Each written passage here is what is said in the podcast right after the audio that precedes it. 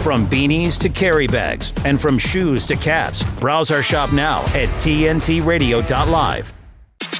You're with Joseph Arthur and his Technicolor Dreamcast on today's News Talk Radio, TNT. Well, I've been hard at work at my new album out there in Apache Junction with the producer, co-producer and mixer named Lance Davis, who also goes by Grady Hoss. He's an amazing dude. And we're working on this album night and day. It's coming out really, really strong. And that's in a large part due to Lance's involvement, but he is also his own musical artist. Grady Hoss is the stage name of singer-songwriter Lance Davis, who rebranded himself and formed a country band, Grady Hoss and the Sidewinders, in honor of his late father, Jerome Grady Davis, who suffered from Alzheimer's for years before passing away in 2016. Lance grew up listening to rock and roll in his poster-covered bedroom, while his dad always had old country music playing throughout the rest of the house, cars, and back porch. Lance started revisiting the old country music as a nostalgic way to remember the father he knew before the mind-crippling disease, and he's here now with us. He's going to play us a couple songs, but we're going to also talk shop. Welcome to the show, Grady Hoss, a.k.a. Lance. How's it going, my friend? Oh, man, good to be here, brother. And, hey, man, I appreciate you having me on. This is good. This is good stuff. Well, you know, it's awesome working with you. Your production skills, what I noticed about when you would play me recordings was how great they were produced, you know, and I recognize certain people have that skill. How did you develop that certain skill, like to get meticulous with productions? Because I record stuff and sort of, you know, scatter paint, you could say. I don't really detail too much. I have my own ways of detailing, but there's a finer detail that you put on stuff. How did you develop that? Well, I taught myself recording eons ago, probably when you got started too, like late 90s. And I was just constantly disappointed with what, you know, local studios were giving me, even studios if I went into a city were giving me. And so I taught myself recording just to satisfy my ears with what I wanted to hear from the recording. And I started with 4-track cassette and all that sort of thing. And it just developed to where it is now. You know, now we're in digital technology and Pro Tools, and I resisted that whole situation about 15 years ago. I was an analog guy. But now, as you know, the digital recording is great, and here I am. And of course, I just love music, so I'm always dialed in. I'm always recording. I'm always producing other people, recording my own songs. And to be honest, man, like you said, detail-oriented, it's just, it's kind of like life, man. It's like, when it's my art, I'm kind of like you. I just like to throw it down, just my ideas and my performance to make sure the performance is organic. And that kind of like is tending to my soul, but I also love to mix. So mixing for me, I get to entertain that left brain of mine that I also love. I love getting in there, the science of it and kind of dialing it in. So I get to use that part that I also get off on, as well as keeping it raw and keeping the performance raw and understanding that. So it's combining the both worlds is what I love about the whole process. So how did you discover you had this left brain skill though? You know, cause it's compelling to me because I really, you know, struggle in that area. Even like in yoga, you do these balancing poses, and on one side you balance way better than the other. And on the weak side, I always think of that as the left brain side. And I'm not sure it even correlates, but it probably does. And so I'm just curious about it because it's a skill I don't have, like, it's not my strong suit, I would say. I'm trying to develop it as I go, but how did you develop it? I guess just, you know what? I've never been asked that question. So I'm kind of like struggling to even, wow, I never even really thought about that. But I guess it's just my ears wanting to hear what my, out of the speakers, what my head is telling me. So I'm just, I guess it's a part of me that enjoys the science part of it, of trying to figure out how to get this to sound the way I want it to sound. So that's the only way I can explain it. And, you know, and as much as I am a fan of music, you know, when I listen to an artist that I love, as much as I'm listening to it to enjoy it, I'm also studying the mix. Wow, that's interesting. That's how loud they have the vocal there. Wow, the tambourine is actually louder than the vocal. Wow, so I'm studying every time I listen to things, so that then I translate that to where I'm in front of my monitor and in front of my speakers. I want to get the tones to sound the way some of my favorite mixers mix, and what I'm hearing in my head. So I guess there's a part of me that likes to analyze. And when you're mixing, that's the time to analyze. It's when you're performing and laying the track down, that's when you don't want to analyze. And that's what I'm saying. It's like the balance of soul and mind for me. When I'm performing, don't want to think about it at all. That's not the, but when I'm mixing, the soul is captured. So now I get to analyze because the soul's already there. Now I just wanted to get it to sonically sound great. That's the best way I can explain it, really. And which one is more fun? Which one's more what? Oh, you've never been asked that. Which one's more fun, do you think? Because, I mean, off the cuff, I would assume you would say putting it down and catching the raw inspiration. But I'm not sure that's true for you, because you seem to have the way you're tackling the tracks we're working on. You're pinpointing them so deeply, and you're getting so jazzed about it, and it's fun to watch you do it and to feed you stuff to sort of corral, if you will. Yeah. Which side do you prefer? It's apples and oranges, really, man. I can't compare it. I love them both the same, and they're both, I love them for different reasons, to be honest with you. It's like, I just love the studio in general. I almost love the studio more than I love live, because I like seeing the birth of a song. I love seeing it come to fruition, and that balance of corralling it and also letting it be what it wants to be. But you also have to have your feelers on to make sure that what it wants to be is the right thing. So I love the studio because it is the balance of capturing soul and analyzing. Yeah. And making sure it's correct and you're using the right mic, but you don't want to go too nerdy with, oh, do I have the proper mics? You just kind of like go, like you and I do. We just set the mics up, get some signal, and go. And you just trust your ears, you trust your instincts, and trusting your instincts is just like, you know, you and I have been doing it for a long time. So it takes that in order for you to trust your instincts. And I notice you do that all the time. Like you're so in tune with your instincts with, no, man, I think we're good. I think that's great. You sure you want to explore more tones? No, man, I think that's fine. Don't you like it? I think it's good. All right, cool. Like you trust your instincts. Part of that is just laziness, though. No, I mean, it's a balance between zoning in, because I noticed, like, working with you now, my tracks have that sort of power that they used to have when I worked with people back in the day. And I'm like, oh, yeah, I work best when I'm working with somebody who picks up that left brain weight for me. Yeah. And that's when my work sounds the best. But it's definitely a balance between going in and zeroing in, but then that can also become obsessive. And then you get these stories of people that work on albums for like 5 years and they're just afraid to put anything out, and it's never perfect. And you can end up damaging. You can go too far in that left brain way.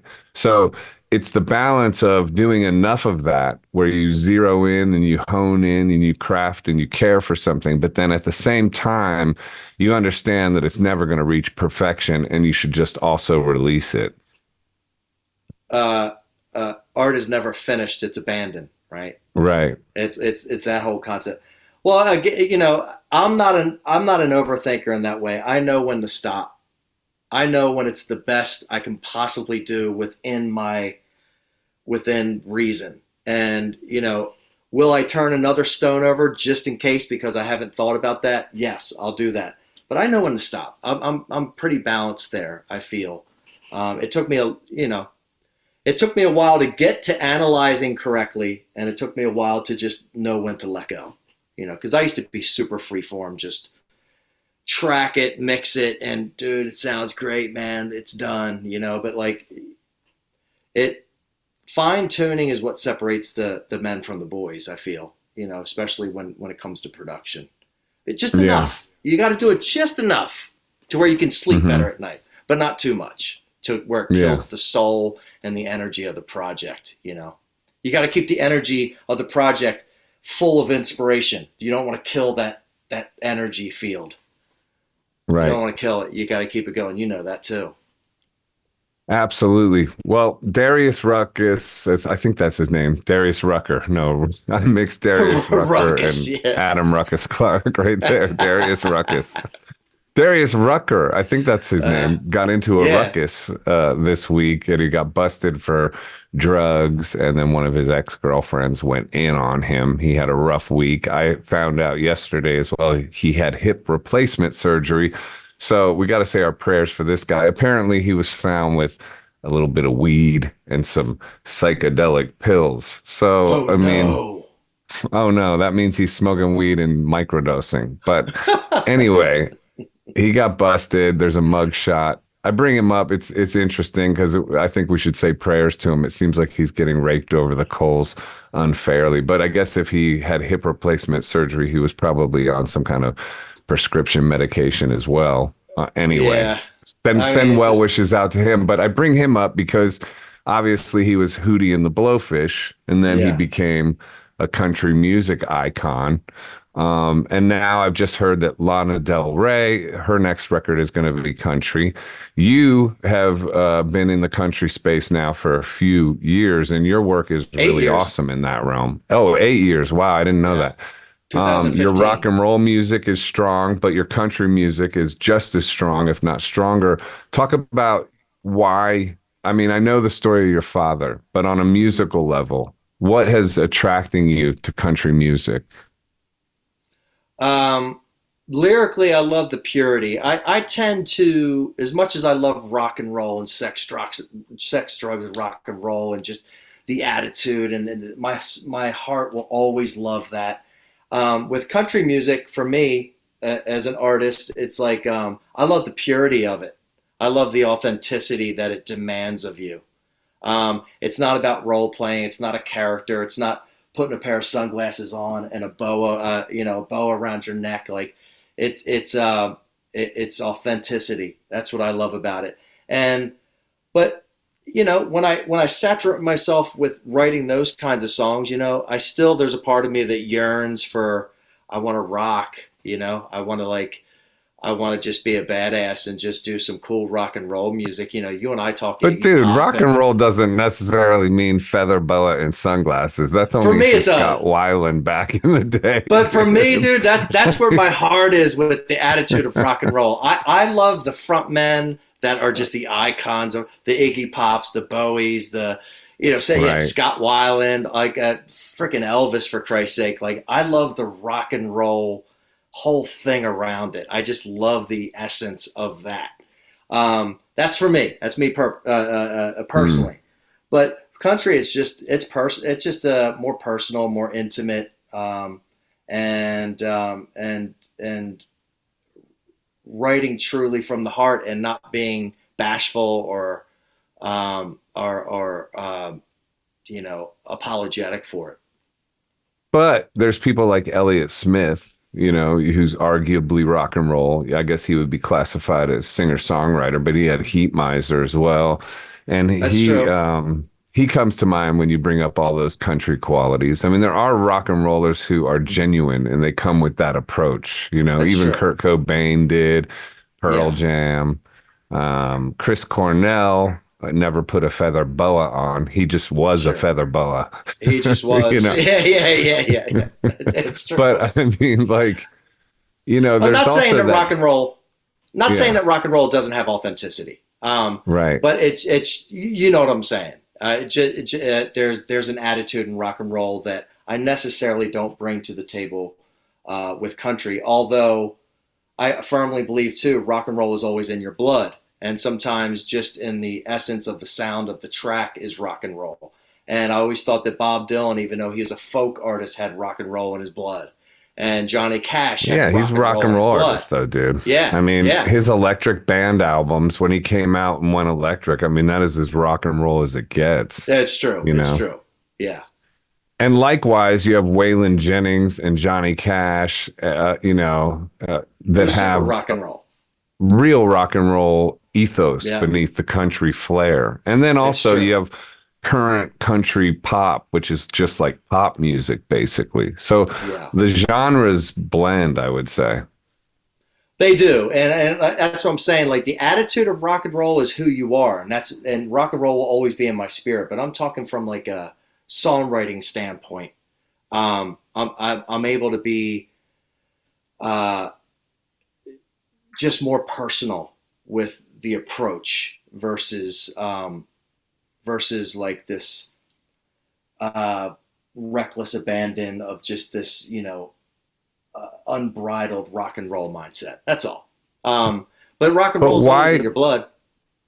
But why do you limit yourself from being personal when you're starting to write a rock and roll song? And I'm not trying to be argumentative or anything. No. I like this. I'm just kind of,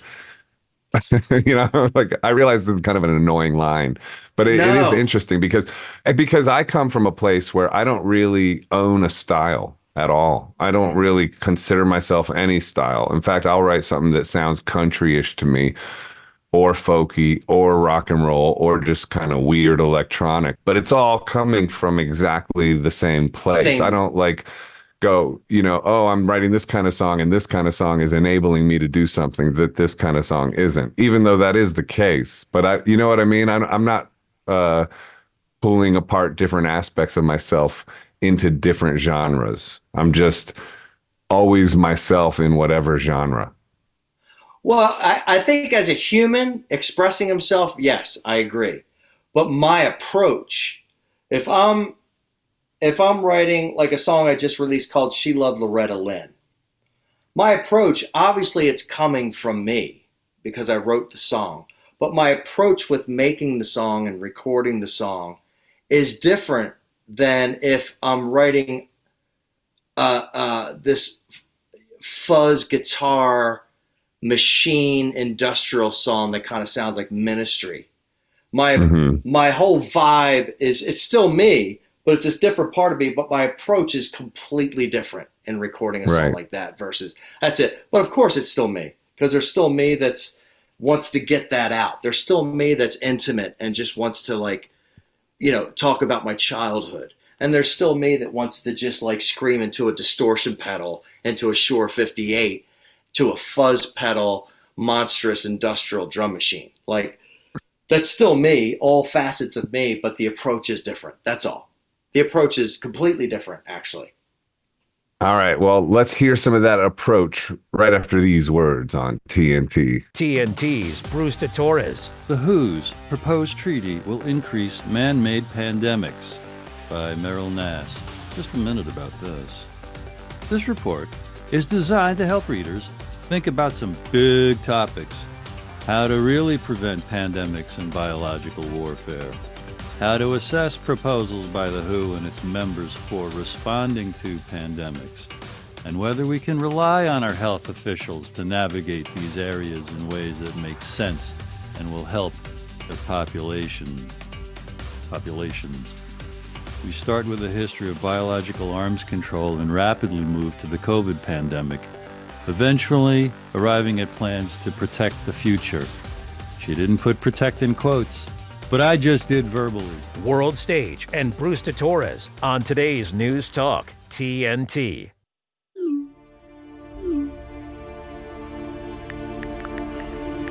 This is generally the view of people. Oh, we don't know much about Assange. Well, you should know, because whether you know it or not, he is fighting for you. For your courage and leadership and tenacity in journalism and publishing. Since 2010, Assange has been held in progressively narrower, darker, colder, and crueler spaces. He has been detained since the 7th of December 2010 in one form or another. And we are now here after years of imprisonment. We WikiLeaks is a non-state hostile intelligence service. I think the man is a high-tech terrorist. A high-tech terrorist. A traitor, a treasonous. He has to answer for what he has done. Assange faces up to 175 years in prison for publishing classified documents exposing U.S. war crimes. The U.S. government narrative about Julian is a complete fraud. It is a complete fraud from A to Z. Julian took on the most powerful countries in the world, basically all of them. We now have confirmed that there were plans to kidnap Julian here in the center of London, or even assassinate him. No one who instigated that illegal and immoral war has been brought to justice. But the great truth-teller sits behind bars. If wars can be started by lies, peace can be started by truth. Julian Assange is a hero. What if everything we thought we knew about somebody was a lie? Would we be willing to go on a new journey of understanding?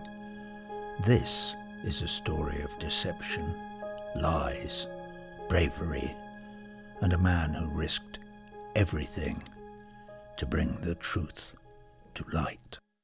Mr. Assange shows all the symptoms that are typical for a person that has been exposed to psychological torture over a prolonged period of time. He looked at me intensely and said, "I hate to say this." He then hesitated, visibly troubled and searching for words.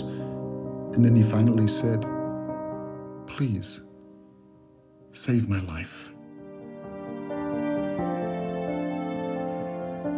May future generations have the ability to speak without restraint.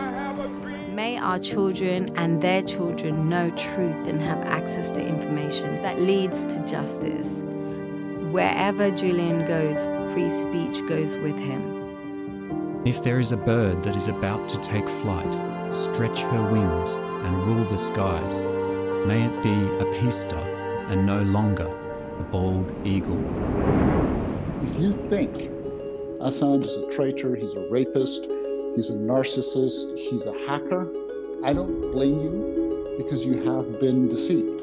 And if you think you've not been deceived, that's normal, because otherwise it wouldn't be deception.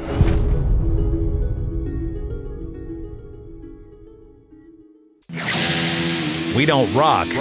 We talk. Today's News Talk, TNT Radio. Lance Davis. He's incredible, man. He's an incredible producer.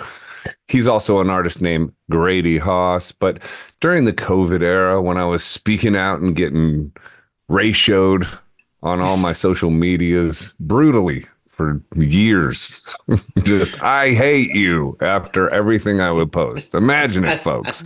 It's hard to check your Instagram when every time you say, "Hi, everybody, have a good day," you get, "I hate you."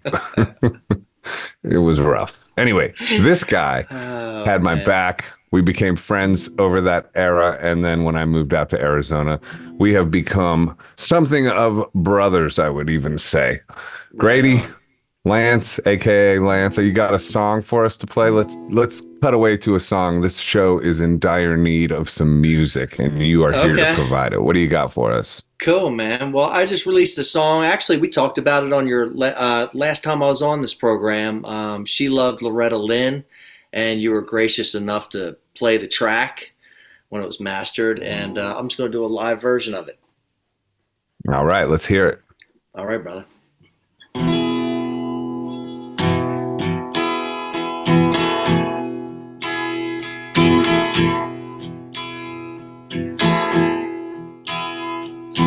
Hippie woman lived not too far. She loved Jesus and taught guitar to my mama. In the middle of summer, they'd sit out back under the willow tree, reading psalms and sang melodies of old Christian songs, where no one stands alone. I would hear them harmonizing singing Loretta Lynn. Sometimes at night, Daddy would yell, Mama would cry, and it seemed like hell was about to break loose. Then I would hear the blues, and Mama would curse him and slam the door, pull the guitar out and she'd sing some more of them country songs about love gone wrong. And I'd sit there and quietly listen once again. She loved Loretta Lynn.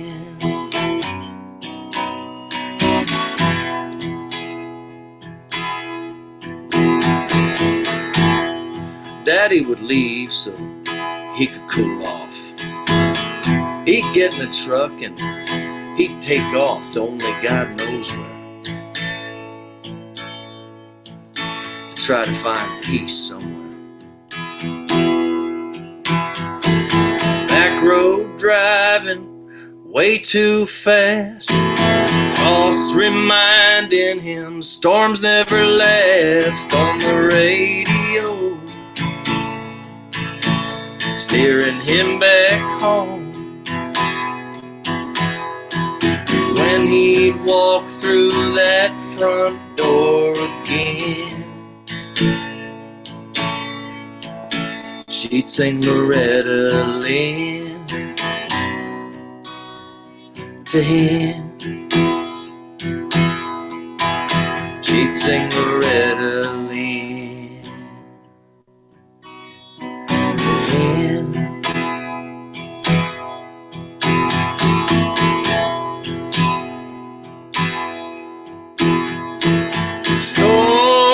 Never last, do they, baby? Bad times all pass with the wind. Your hand in mine seals the thunder.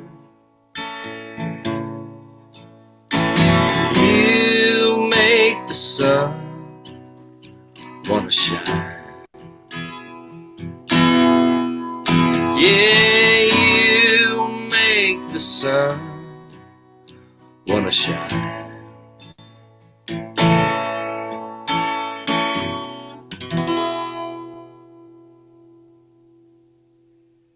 Beautiful song, Grady. Thank you, Lance. I don't remember that line about you make the sun want to shine. Is that an add-on? That's a little add-on. I do that live. It's actually from a Will and Jennings song because I referenced Storms Never Last, and that was a song Will and Jennings did with Jesse Coulter's wife, and that was my mom and dad's favorite song. They used to slow dance to that song. So I just tagged that little verse at the very end of the song, live. It's beautiful. Who is your favorite songwriter? Maybe top three, if push comes to shove. Oh man, to be completely honest, man, you're one of them. Listen. I almost said as a joke, not besides me as a lead-in. honestly, in the last 20 years, you're one of them. Wow. In the last 20 years. I appreciate that. I really wasn't reaching for it. Like I said, I almost made the joke, but no, I think that's. I appreciate that. I mean, I love me some Dylan. I love actually like Morrissey. I'm a big Morrissey guy. I love his art of the run-on sentence, man. Like it's incredible. Yeah. Oh God, I can just keep on going. I'm drawing blanks right now, but what about Townes Van Zandt? You know what, man? Obviously, he's fantastic, and believe it or not, I've never really dove into his catalog. To be honest with you, I only know what is famous, and from what I've heard, that's a huge rabbit hole. It's incredible. I keep hearing it, and honestly, I don't know why I've never dug in. It's like Grateful Dead. I've never dug in. I don't know. But Townes Van Zandt, he's someone that I should be into, and I just never explored, to be honest. But there's what do you think makes a great song?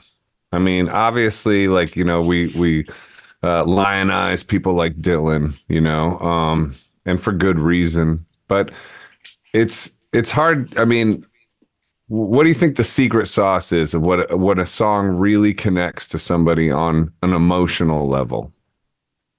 Aside from lyric, like melody for me, I'm a melody guy. I love good melodies. And lyric wise, again, I'm going to go back to our conversation before, like when it comes to like a singer songwriter thing, like I really need to connect to the lyric and the commitment to what the artist is trying to say. And Bob Dylan was great at that. Like, say what you want. If you think he's a good singer, you don't think he's a good singer.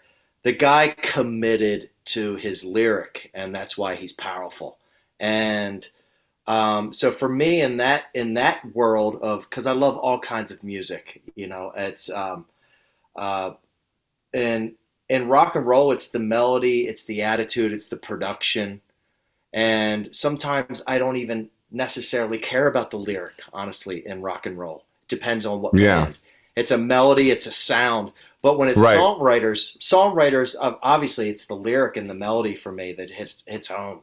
I don't care if it's like the Stone Temple Pilots, like lyrically they were kind of sketchy sometimes, but it didn't matter. They were so good. His guitar tone was insane, and it's just sonically sounded great. And you like with the Stone Temple Pilots, they had Zeppelin references that were over the top, right? And then Scott Weiland always got accused of aping Eddie Vedder. They certainly, like, you know, were a band of their time.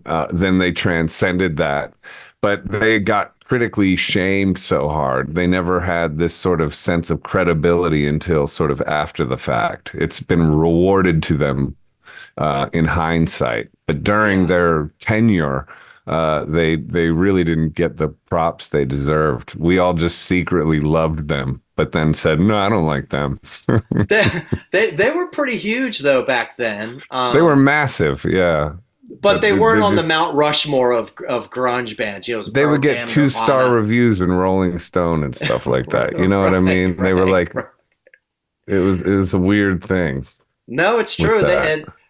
I tell you what, man, I think they were great songwriters for as rock bands go. I thought they wrote a really good song. Scott Weiland's a genius. And the guitar player, absolute man. Absolute genius. And I hear the bass player also had a lot to do with that. Yeah, so, they're all genius. Yeah. Yeah, man. I mean, it's just, I don't know. I think, you know, I was an Alice in Chains guy, man, and I was a Chris Cornell guy. I mean, I was a metalhead when I was a teenager, so... ramping up into the 90s, I was a belter guy. I love the belters. And then I remember driving home from Baltimore, Maryland, actually Washington, D.C. Area. I was driving home, long ride home, 2 a.m., because I was seeing some girl down there. And just, you know, back in those days. And you know, you remember those. You remember those when you were young, man. You drive 2 hours to see a girl. You know, it's like, you would. You know what I'm saying? And I'm coming home 2 a.m, and I was listening to this radio station. I think it was like 91 W. I forget what the call letters were, but it was live at the Black Cat in DC, and it was this band Soundgarden. I played there. I'm sure you have. Yeah, and it was Soundgarden, this new band. It was like 91. It's a tiny place, and they were live at the Black Cat. Soundgarden doing "Hands All Over," the song "Hands All Over," hands all over.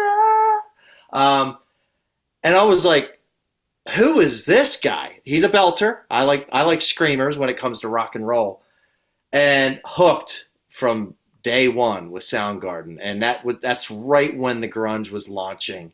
And I'll remember that night always. "Hands All Over" being sung by Chris Cornell at the Black Cat live, and game changer. It yanked me out of the, you know, because metal was dying, and grunge was coming in hardcore. And Soundgarden Soundgarden reached out the olive branch, like, come on board, you know.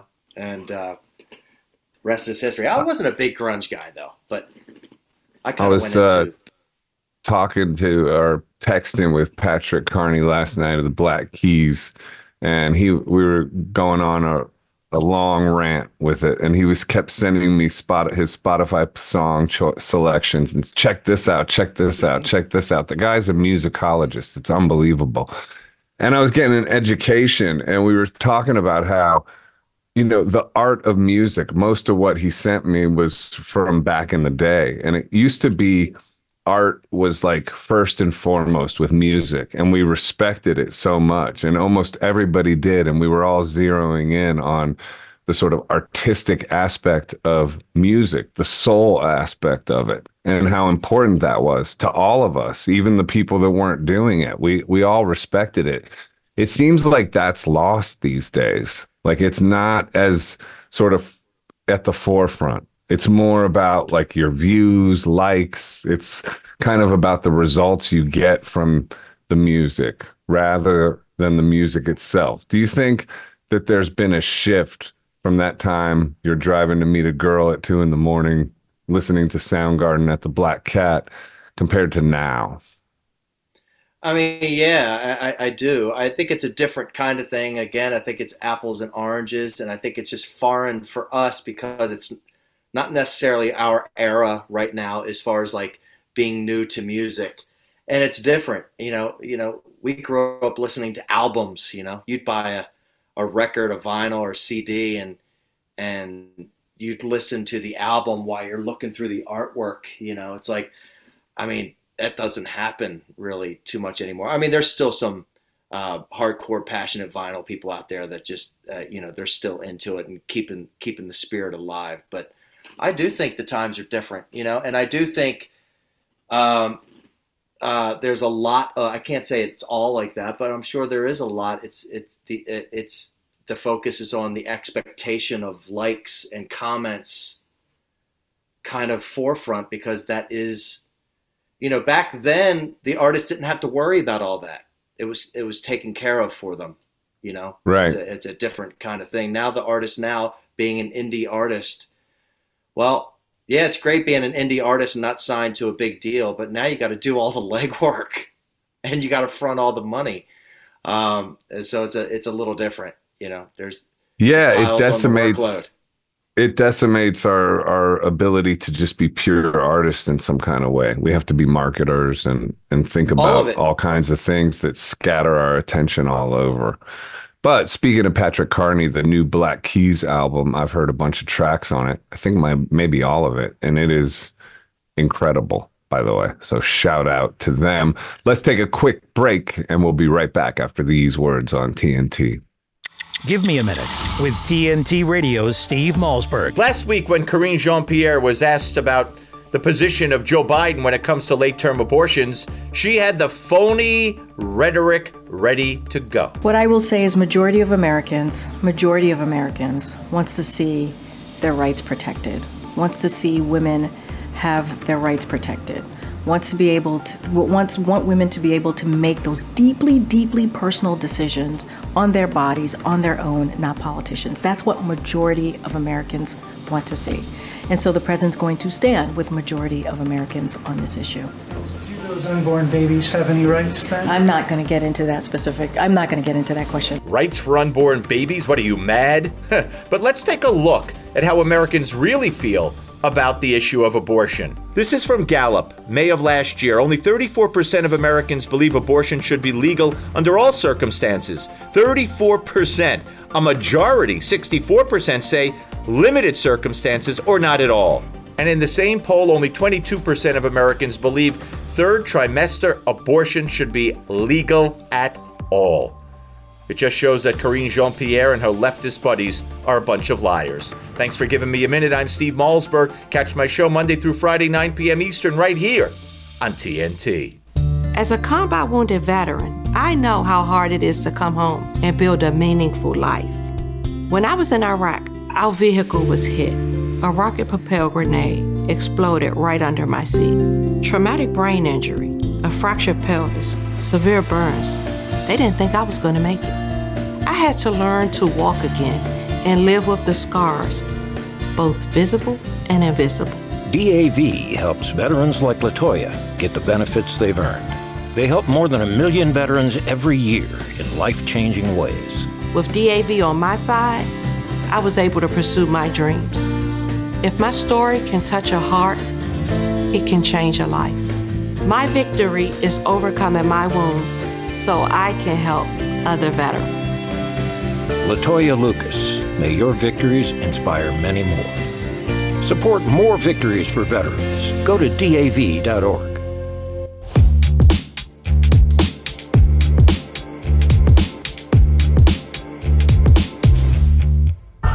Joseph Arthur and his Technicolor Dreamcast on today's News Talk Radio, TNT. And we're back with singer-songwriter Grady Hoss, a.k.a. Lance Davis, super producer. Grady, you got a new record coming out. Talk about it a little bit and play us another song from it. All right. Well, it's out now. It was released last summer. It's called Locomotive. And it's a record I started recording back east when I was still living out there. And then we had 2 years of craziness. And so it kind of put the project on halt. And then I moved my butt out here. And then I finished the record up out here. In Apache Junction, Arizona. And the record's out. I'm getting some shows booked this year. And and I was thinking about doing a song off the album called Sea Sky and I that I wrote probably back in 2006 that I resurrected and put some pedal steel on it and countrified it a little bit. So Sea Sky and I. Yes. Here we go. Grady Hoss.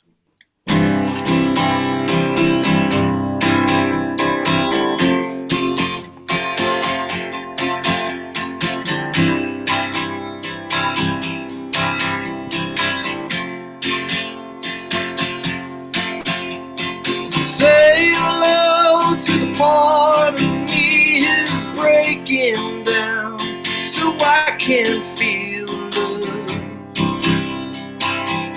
and get back to me. And sometimes you gotta go it alone just to see what it is you're running from trust. Run to me. It's the only sea, the only sky, it's only me to love.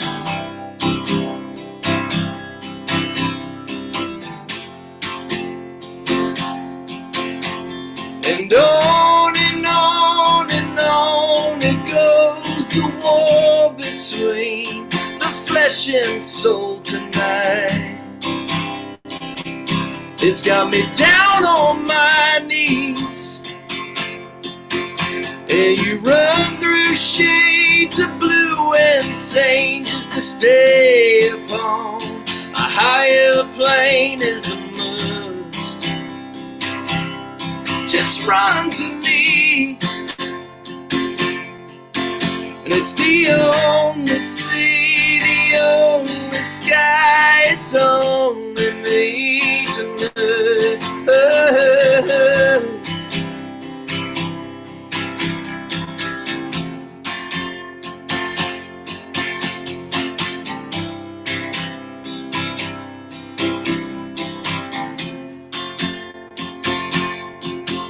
And I wake up to the morning sun and it's speaks to me like the chosen one over love. Just say to me, and just say you love me, say you love me, say you love me, and I wanna see it in your eyes. It's the only sea, the only sky, I wanna see you tonight, oh yeah. the only sea, the only sky. It's only me tonight. Hey, hey, hey.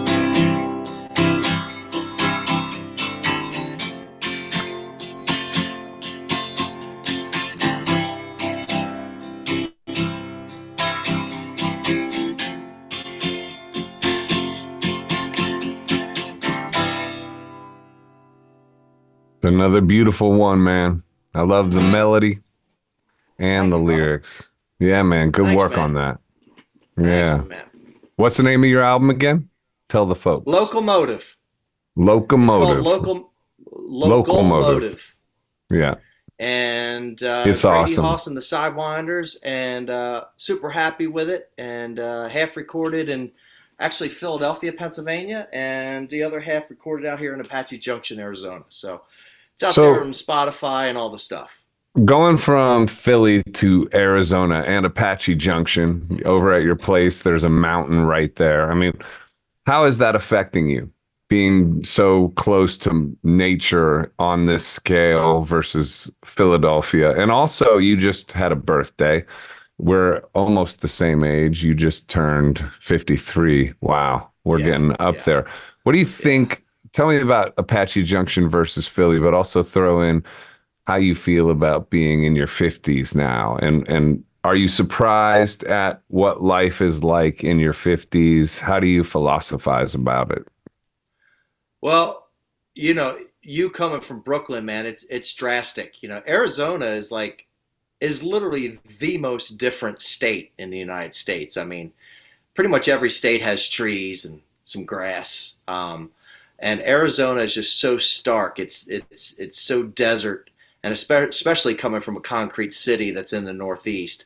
And I'm from Maryland. I'm actually from the country. I grew up in a small rural town in Cecil County, and I just happened to live in Philadelphia for 13 years. I was working in New York a lot, going back and forth between there, and moving out here to Arizona.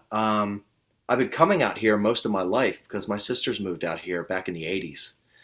And I've been coming out here visiting forever, so I'm kind of familiar with it. But living out here is different. And you know as well as I do, it's beautiful. It's majestic. There's something about the desert and the mountains and the cactus that's majestic and, dare I say, spiritual, man. There's such a Native American vibe out here that I love. The outdoors are great. I love the outdoors back east too. But it's just, you know, it's back to the apples. This is the apples and oranges show, man. It's just like, it's hard to compare the two, man. It's different. It's home for now. I don't know if it'll be home forever, but it's home for now. And I love it out here. And, I love the nature. I love the hiking, and I love the outdoor, mentality out here. But as far as being in my 50s, hey, man, it's, you know, spiritually, I've never been stronger. Mentally, I've never been stronger. You know, physically, it's, you know, it's trying to tap us on the shoulder. So we got to do our best, you know, to keep that up to speed. You do a much better job than I do at being disciplined with that. But, man, I've been spoiled my whole life just being kind of a thinner guy and just constantly, you know, just always staying in shape with just doing life. But man, the 50s have a way to catch up to you a little bit, and so we gotta work at it just to shoot bogey, you know. But what about, like, are you surprised? I'm surprised at how sort of, I don't know. I saw this meme that was like, Gen Xers are the only generation that felt like they were 30 when they were 12, and now that they're 50, they still feel like they're 30. It's so true, man. That's exactly how I feel. I feel like I've been 30 for, like, how many years? 40 years. I think I've been 30. You know what I mean? And I feel that way. And I guess, yeah, I'm not being touched physically, knock on wood, because I am a total nut about working out. I mean, I love it. If I could practice, you know, 90-minute Bikrams twice a day, every day, I would. And it's not even a discipline. It's just, I love that practice. I love the sort of release from the mind the release from the digital world. I don't find it a discipline even. It's almost a discipline in reverse. Like I almost do that stuff too much, and I'm not trying to like brag or anything. It really is just the truth. That's just like, it's my escape in a way, but it's also finding presence. So I've melded it into a spiritual practice. And so I couldn't, like, it's what I look forward to, you know, when you like, when you take away all other sources of dopamine, like drugs and alcohol, which I virtually have taken away outside of caffeine and these nicotine pouches, you know. But I mean, it's basically then your dopamine sources become good things, like working on music or going and doing a yoga class or going on a run. It's like, that's where you get your dopamine from, especially if you, you know, are single and not looking to mingle, you know. Name your next album. That's it. Single, not looking to mingle. Or at least it's a hook. It's a lyric, at least. But are you surprised that life keeps being so interesting? And has it kept being so interesting? I feel like for you, it has. I mean, and does that surprise you? Because when we were coming up, you know, there was the whole thing like, oh, you're supposed to self-destruct by 27 and, you know, or that kind of thing. Or like, definitely you were too old to make it by 30. And the surprise is that it remains completely vital. And it actually just gains vitality as long as you sort of rise to the occasion of it. I mean, is that your experience of it? Yeah, man, that's never gone away. You know, I still strive to be inspired because I believe inspiration is our fuel.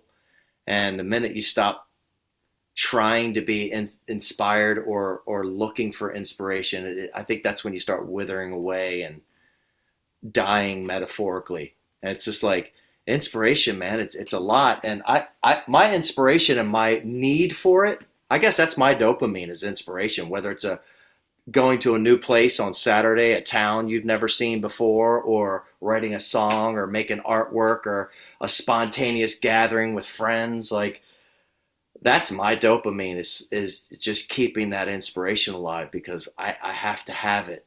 You know, it's you know, just, you know, I'm sure you're the same way. All humans are the same way. I just don't know if people are aware of it. But inspiration's my dopamine. I have to have it, and it's never faltered or gone away since I've been young.